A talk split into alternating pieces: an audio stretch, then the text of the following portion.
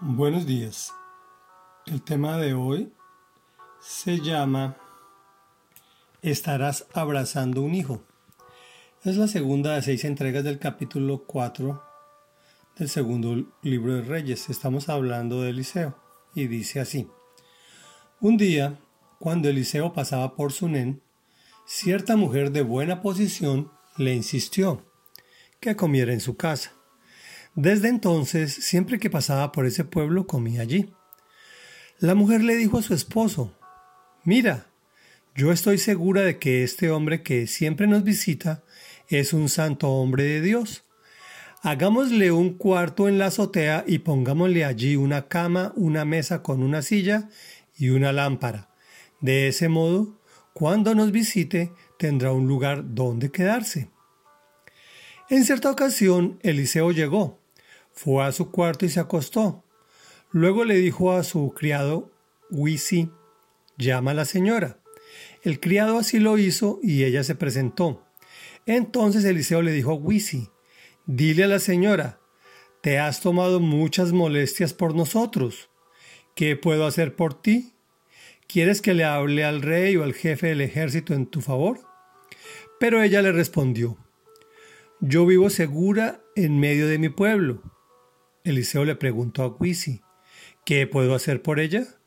Bueno, contestó el siervo, ella no tiene hijos y su esposo ya es anciano. Llámala, ordenó Eliseo. Wisi la llamó y ella se detuvo en la puerta. Entonces Eliseo le prometió, el año que viene, por esta fecha, estarás abrazando a un hijo. No, mi señor, hombre de Dios, exclamó ella. No engañe usted a su servidora. Reflexión. Si tienes recursos y puedes apoyar a un hombre de Dios, hazlo. Y si no tienes, también hazlo. Cada uno dentro de sus posibilidades.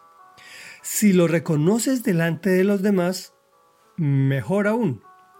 Pero eso sí, asegúrate de que realmente sea hombre de Dios Recuerda que todo se debe poner a prueba. El Señor dice que debemos usar nuestra inteligencia. Compartir con personas que aman al Señor es muy enriquecedor. Si tienes la posibilidad de hospedarlos, hazlo. No te arrepentirás. Nuevamente, con sabiduría, hay mucho lobo disfrazado buscando a quien esquilmar. El Señor Dios Todopoderoso no se queda con nada. ¿Qué puedo hacer por ti? pregunta a través del profeta. Pero ella es acomodada, entre comillas, no necesita nada. Solo le faltaba lo más importante en su cultura. Una mujer sin hijos era considerada no bendecida por Dios. Pero no había ninguna posibilidad, por muchas razones, entre otras su anciano esposo. ¿Será que tú tampoco necesitas nada? Al Señor le encanta darnos hasta lo que no pedimos por ser imposible para nosotros. Pero para Dios no hay imposibles, solo que hay que pagar un precio. En este caso, la hospitalidad al hombre de Dios es hospitalidad a Dios y sigue siéndolo. Conclusión. La mujer ayudaba al hombre de Dios de forma desinteresada. Por eso le otorga lo que su corazón deseaba. Tú vas a la presencia de Dios en busca de Él para que te supla, para que te solucione los líos en que te has metido. Te, recomiendo mejor que busques el reino de Dios y su justicia y todo lo demás será añadido. Si vas tras las añadiduras, no encontrarás ni lo uno ni lo otro. Te lo dice alguien con experiencia en equivocarse. Resultado, le regala lo que no había pedido sino en oraciones. El año que viene por esta fecha estarás abrazando a un hijo. Nota, el verdadero lenguaje inclusivo dice que cuando se habla de hombre se refiere a varón y a varona. Oremos.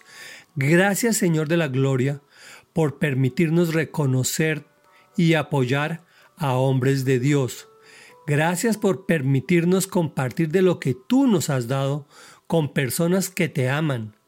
Gracias por permitirnos ser hospitalarios, pues sabemos que no nos arrepentiremos.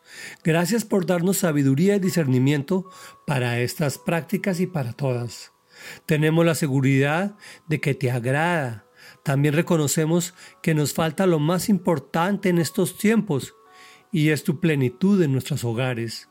Ven a nosotros, Señor Jesús. Sabemos al dedillo que te encanta darnos lo que no pedimos por creer lo imposible. Queremos presentarnos ante ti de forma desinteresada, con corazones dispuestos. Te lo pedimos en el nombre de Jesús. Amén y amén.